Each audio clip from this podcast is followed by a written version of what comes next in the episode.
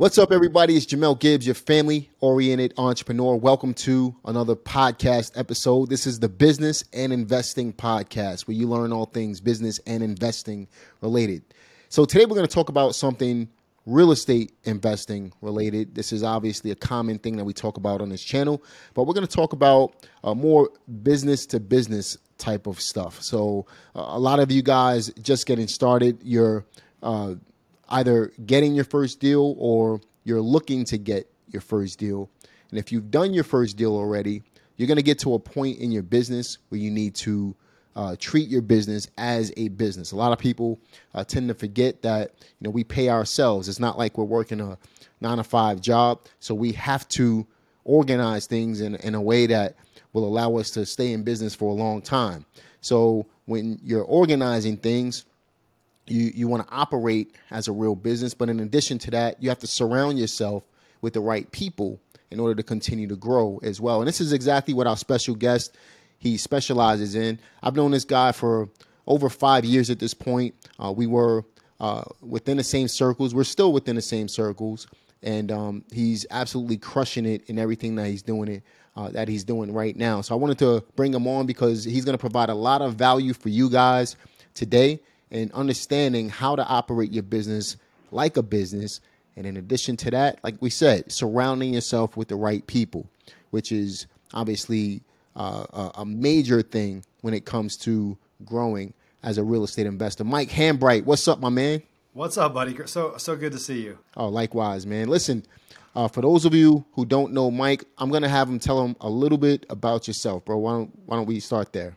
Yeah, and it's interesting. If you've been around for a while, you'll kind of get this. And if you're new, this is what's to come for you is you start off with one thing and it evolves over time into something else, right? And so, and this is just like the path of life. It wasn't necessarily, I didn't look out. So I've been an investor since 2008. So it's not like I looked out and said, hey, over the next 15 years, here's where I want to get to. I just pivoted and moved along the way into more things that I like to do and less of the things I don't like to do. And things that kind of made business sense or whatever, and kind of found my way, right? So, but yeah, go ahead. I was going to say, you started off in 2008. Did you start as a fix and flipper, a rehabber? Did you start off as a wholesaler?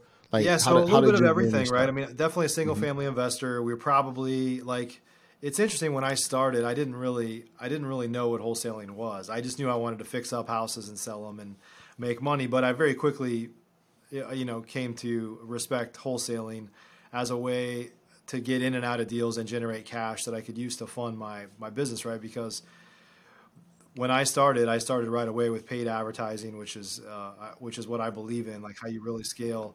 Basically, in our first calendar year of real estate investing, in my very first year with no prior experience, I think my wife and I flipped about 70 houses, and we were off to the races. Now, 2008 was a different time.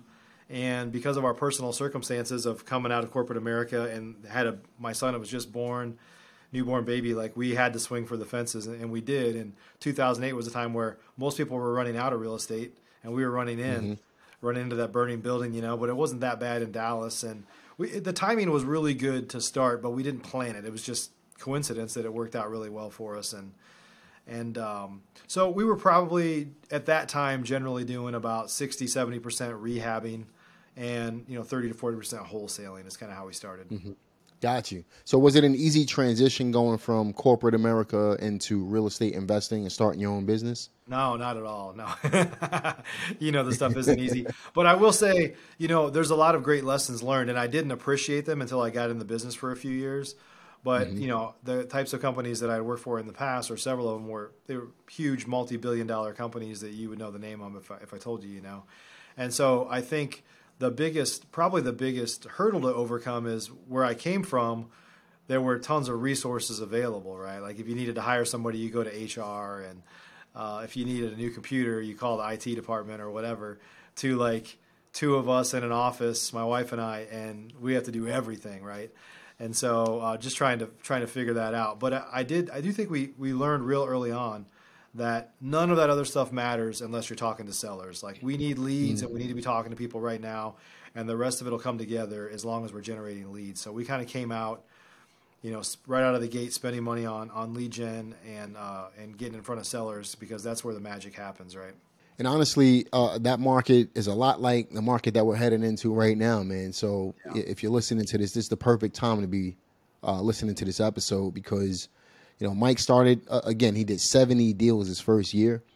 And obviously no two market cycles are alike, but it's going to be very similar as we go into a buyer's market. Would you agree with that?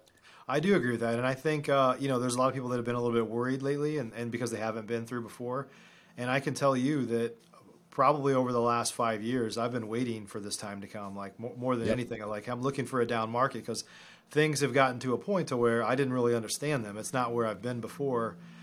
Because I didn't start if I had started in 2005 or 6 and I saw this point where retail prices are overheated and values are going up at an unreasonable amount, or it seems to be, you know, I hadn't lived through that before. I'd only really been in a market where I started in a down market. And I think down markets, and I don't think there's going to be a crash. I don't think this is the same as last time. No. And it's very market specific, right? But I do think that there's a little bit of a bubble that's going to burst. And I think that down markets or downward kind of leaning markets are the best times for real estate investors to make money. Absolutely, man. And I totally agree with that as well. I've been saying it for several months. I don't think it's going to crash. I think there might be a small, not a small, but a correction within itself. Yeah. But I think the market is still going to remain healthy. You know, a lot of people they're not seeing it that way, but that's what I think. You know, at the end of the day, like the reason our business models make sense is because there's distress in the world, right? Like we buy houses from people that are in difficult situations. And when there's a down market, people have more difficult situations, like more financial problems. And you realize that the average something like 70% of Americans have less than $1,000 in their bank account, right? I mean, it doesn't take much, losing a job, somebody sick or whatever, to put you in a significant financial distress. And then that financial distress causes other things, divorce, you know, tearing up rental properties, whatever. Like, I don't want any of those things to happen to people, but this is the real world and people have problems. And if we can be there to help them solve that problem, then, you know, unfortunately people have more problems in a down market. And again, we don't wish that on anybody, but it's just the real world, you know? Yeah. And we're problem solvers. That's what we do, man. That's what we do for a living, right? Absolutely. So what type of mindset shift did it take to go from corporate America to starting your own business?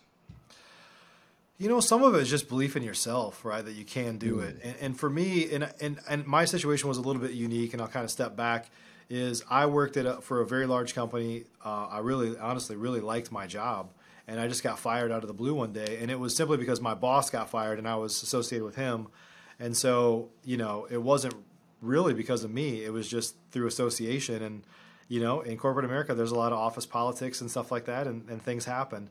And then I went to work for another company that was flying high, and we were doing really well. I was only there for 18 months, and then the company filed for bankruptcy.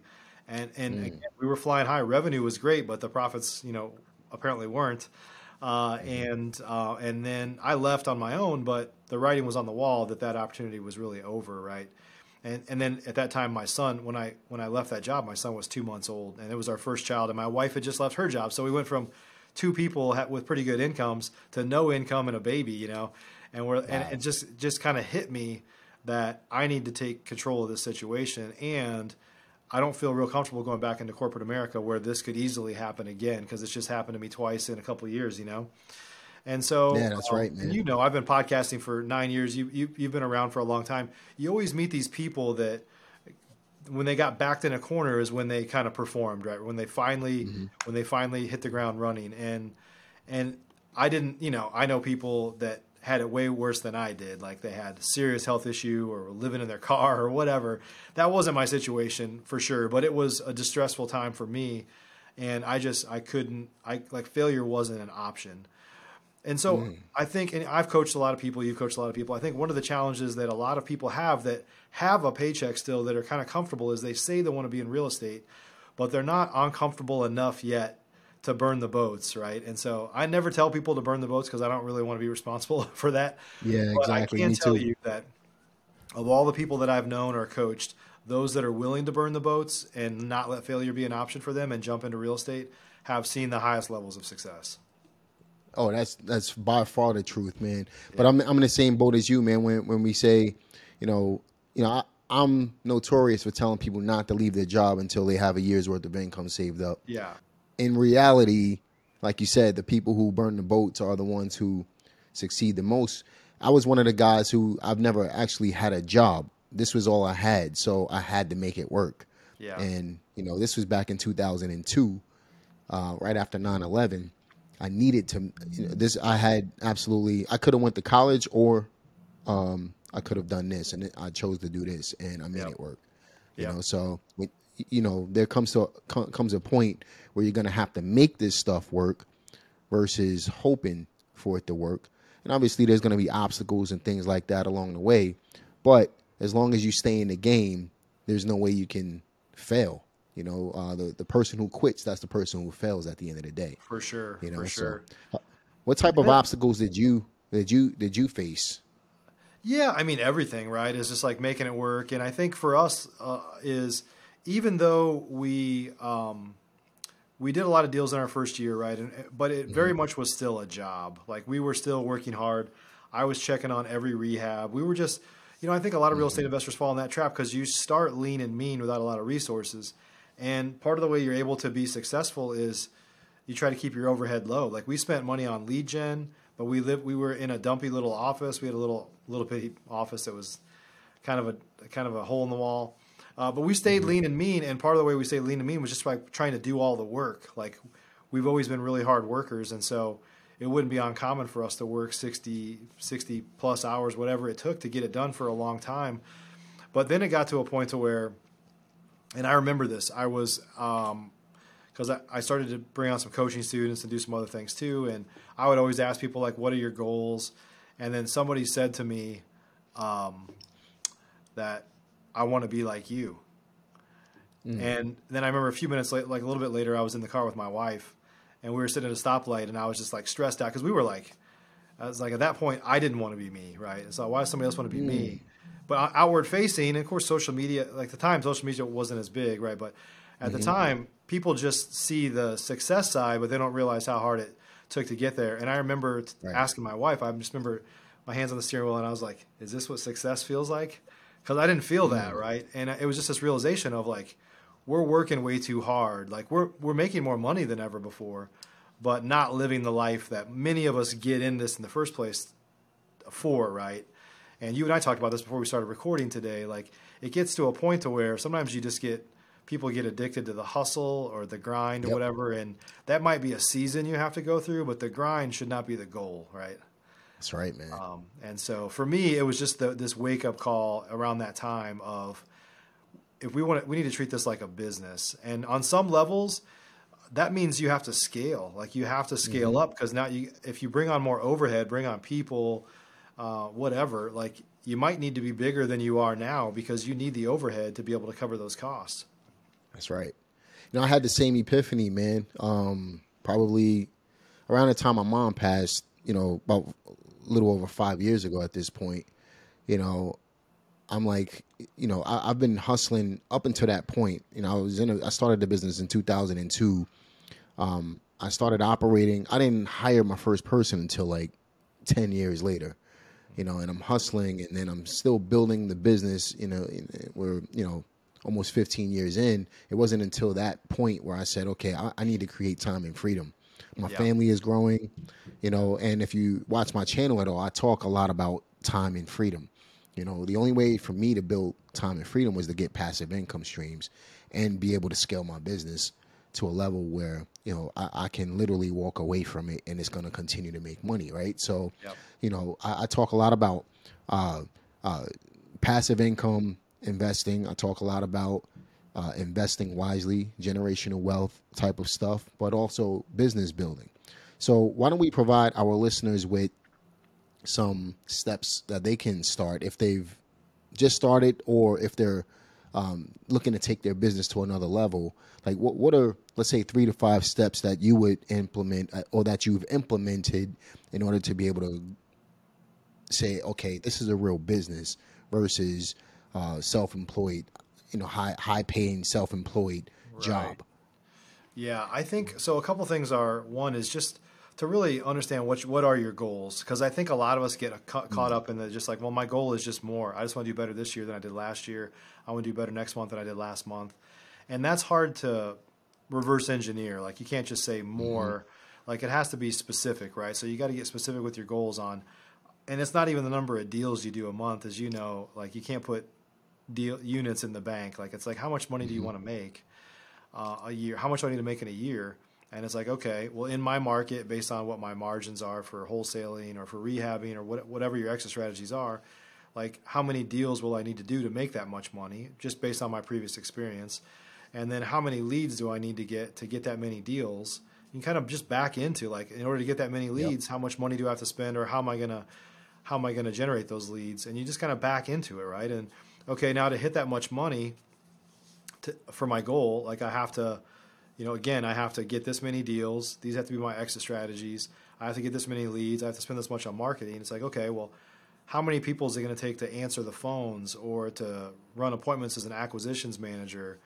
How am I going to manage my rehabs if I have to do that? And you just start to build this team that you'll need to support your goals, and then consider that to hit that amount of money and layer in a team, now I've got some additional expense. So am I still really happy with, you know, you want to look at what you're going to net, right? Not how much your revenue is, because it's not what you make, it's what you keep, right? And so, and the goal isn't to just say, I'll just do it all, because as we just talked about, that's nobody's goal. It's like, hey, if I have to layer in $15,000 a month in additional overhead, then I have to make more than that for it to be worth all the effort, right? So some of it is just kind of really getting clear on what your goals are, and then building out an organization and a real, you know, analysis of the cost of lead gen and everything that'll take you to get there. Got it. And so that's a big part of it, is number one. I think two is getting in the rooms with the right people, surrounding yourself with people that are doing what you want to do. And there were times where I was always, at least in my market here, like, I was always the biggest guy in the room, or one of the bigger guys in the room. And I was doing a lot of coaching and stuff, and it kind of brushed my ego a little bit, made me feel good that I was the big dog, but it wasn't helping me stretch. It wasn't helping me want to take it to the next level. I was helping a lot of people, but for me, it wasn't helping me get to the next level, right? Because I wasn't around people like me or people ahead of me that could help me understand the opportunity if I just stretched more, right? So, and honestly, that was kind of the beginning of that. Those are some of the early. So I joined some different networking groups, masterminds, things like that, and then got to a point to where I was like, I have this huge network of amazing people. You know, that's how I started my mastermind, Investor Fuel, was just saying, I've got all these people. Like, how do I get around them more? And it's like, let me create a place for us all to come together, which was a mastermind that I have. And now I'm in tons of groups. You and I are in groups together, right? And we just try to surround ourselves with people that are doing bigger things than us, because it forces you to level up and say, wow, like, he or she is doing that. Like, I could do that, right? Not that you always have to compete and one up each other, but it makes you realize, like, what's possible just by seeing what other people have accomplished, right? That's right. That's right, man. And like you said, you have Investor Fuel. You also have, you're still doing a FlipNerd podcast. I do. Yeah, FlipNerd's been around. We're actually coming up on our 9-year anniversary of the podcast, and over 1,500 episodes. Crazy. How many? Yeah. And over 1,500 episodes. Because I've had different podcasts over, like, we've had, you know, short form ones, long form ones. I do a live version now. I brought on a friend of mine, that hosts my main FlipNerd podcast. We've got other hosts now, and so, yeah, that's changed over the years as well. I just crossed over. I'm a little over 100 at this point, man. So 1,500. Yeah. I got a long way to go. But you just helped me. You just helped me level up my thoughts, man. It's not a competition. No, not at all. Not at all, man. But yeah, man, congratulations. It takes a lot of work to do that, man. A lot of people don't realize how much work goes into creating content. Which is a whole nother business model within itself, man. But if you're looking to provide value, this is definitely the way to go, in my opinion, man. Yeah. But yeah, I think you got leveling up with your goals and really kind of creating a realistic plan of what it is you want to accomplish, right? We do that in a lot of areas of our life. Like, you know, you go to the grocery store and you got a list of what you want to happen, and you're buying groceries based on what you're going to cook for your family over the next week, right? But in our business, we're often just kind of flying by the seat of our pants and just trying to do more. And I think if you really lay out a detailed plan of where you want to be, I mean, honestly, when we do goal planning, if you follow a model like Empire or EOS or any of those, like you're often creating like 5-year plans and then a 2 or 3 year plan, 1 year plan. What do I need to do in the next quarter to be on track for my 1 year plan? And just kind of really thinking long term and backing into what you need to do ultimately. What do I need to do today to hit my 1 week goal, to hit my 1 month goal, to hit my 90 day goal, to hit my year goal, right? They're all just stepping stones to the future. That's how you scale into it. So did you follow the EOS model, like Traction or something like that? Yeah, early on we used Traction, and we've kind of evolved to using a system called Empire now, which is a little bit more robust. The book right there, I'm looking at it, Traction. Yeah, yep. So you started off with Traction, and then what was the second book you said? So we use a system called Empire that was created by a couple friends of mine that is kind of an evolution of like the next level. It really kind of, it's a little more robust in terms of taking your business from a startup all the way through ultimately selling your business. And so it's a little more of a complete model. Yeah, I'm going to, I like to look into that. Do they have like a book on Amazon? Is it on Audible or anything like that? No books. I just happen to know the guys that created it, but it's a similar model where they have some consultations that come out. They come out for 2 or 3 days and help you kind of plan your future, put the right resources in place, plan out your organization, what it needs to look like, and things like that. Got it. So just to recap the process, you basically want to know your goal and know what the end goal is and kind of create the systems and processes that you need. Backtracking off of that goal in order to be able to get to the goal. So you're going to create all the way down to the day, what do I need to do today in order to be able to hit the small goal leading up to the larger goal. And that's pretty much how any and everyone grows there. That's how I did it. Yeah. That's how. And really as a business owner, creating those tasks and goals for your team, right? So you can start to offload some of that stuff so that you're not doing everything, and it's a systematic approach to knowing what their milestones are and being able to track their KPIs. Like, are they doing the activities that'll help you get to your goal? Because if your plan is to do it all, like there is a case for staying small and keeping it all, right? If you wanted to do a couple deals a month and you don't want to grow past that and you're cool with that, and there's nothing wrong with that, by the way, if that's your goal, there's nothing wrong with that. But if your goal is to be less involved in the business and scale it up, You have to have a team. You can't. Yeah, do it yourself. You have to. 100%. I agree with that. Quick question. So obviously, along the way, as you're training people, sometimes they're not going to hit their goals, which will, obviously, stop you from reaching the end goal, or it'll take longer to get there. How do you make adjustments in that case? If people on your team are not hitting their goals? Yeah. Let's say it's a daily goal. Say you needed them to call, 200 people. And speak to 10. What if they're not hitting their goals? Those are opportunities to kind of coach or mentor them to get them to level up. And if they can't, then then they don't get to keep their job, right? I mean, ultimately, those are requirements that go into the job of this is the requirement is you need to call X people a day and be able to have this many conversations and buy this many deals. And that's ultimately, what the job is. Then if they can't cut it, then they're not the right person, right? Exactly, man. And obviously, this is something that you discuss. I know you have the Investor Fuel Mastermind.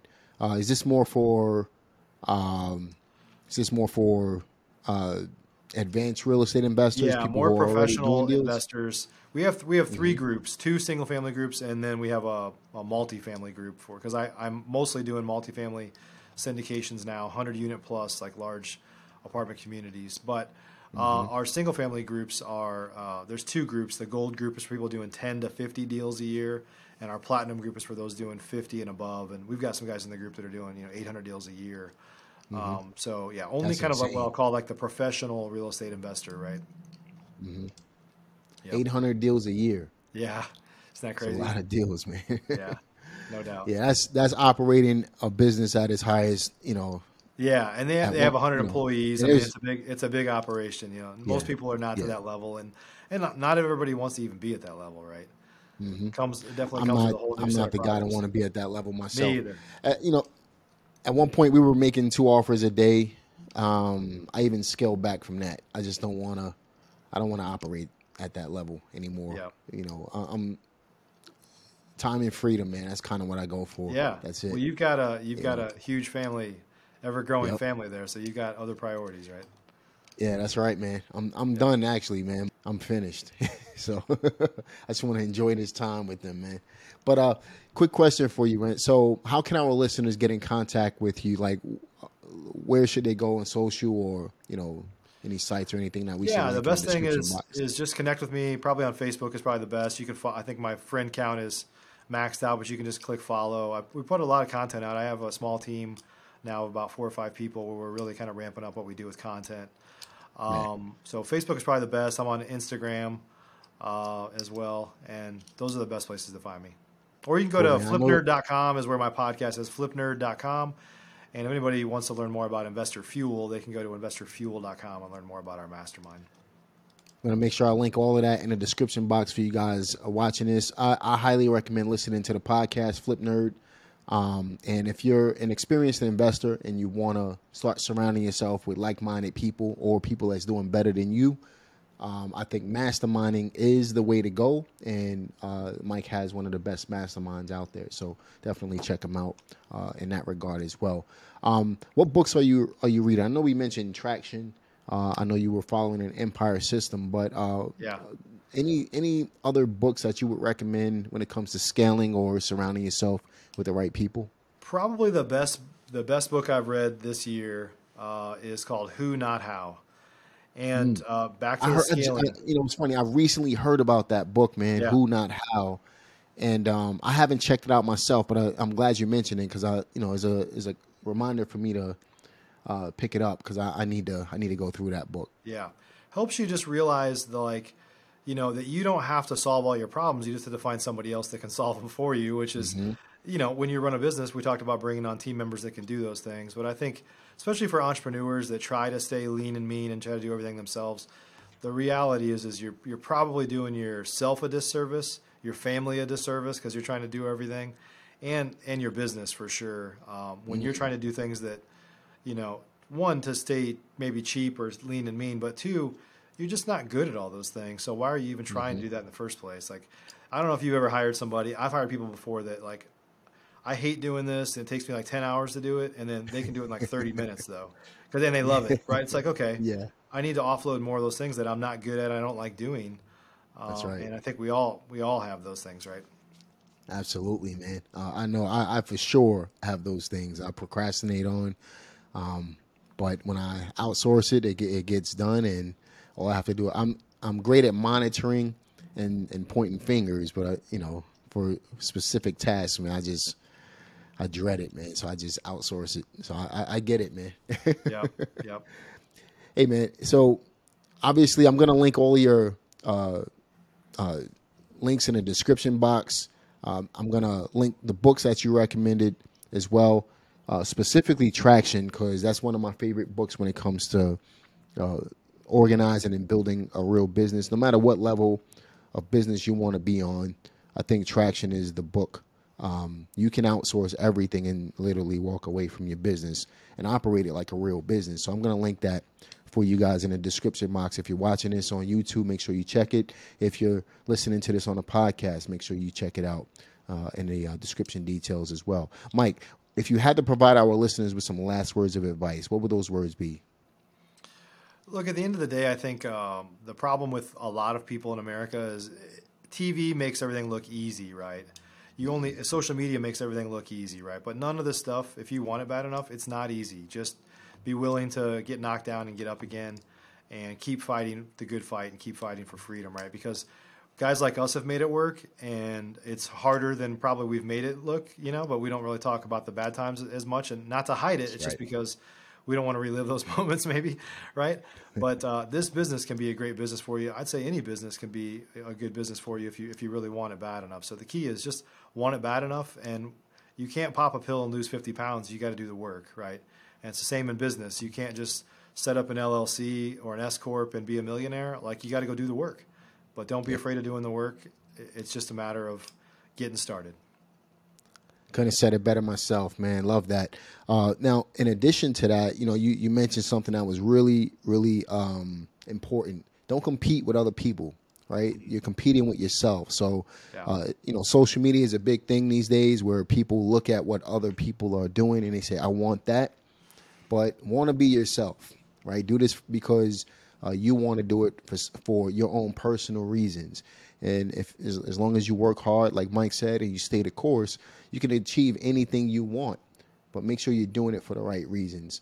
So I hope you guys benefited from this podcast today. Let me know if you want to have Mike back to go into more specifics on maybe a different topic. Mike is a well-rounded real estate investor. He does a lot of different things. I would love to have him back. Let me know in the comment section what you want Mike to talk about next time. And we'll have him back to discuss those things with you guys. I hope you enjoyed today's podcast, and I'll talk to you guys on the next one. Peace.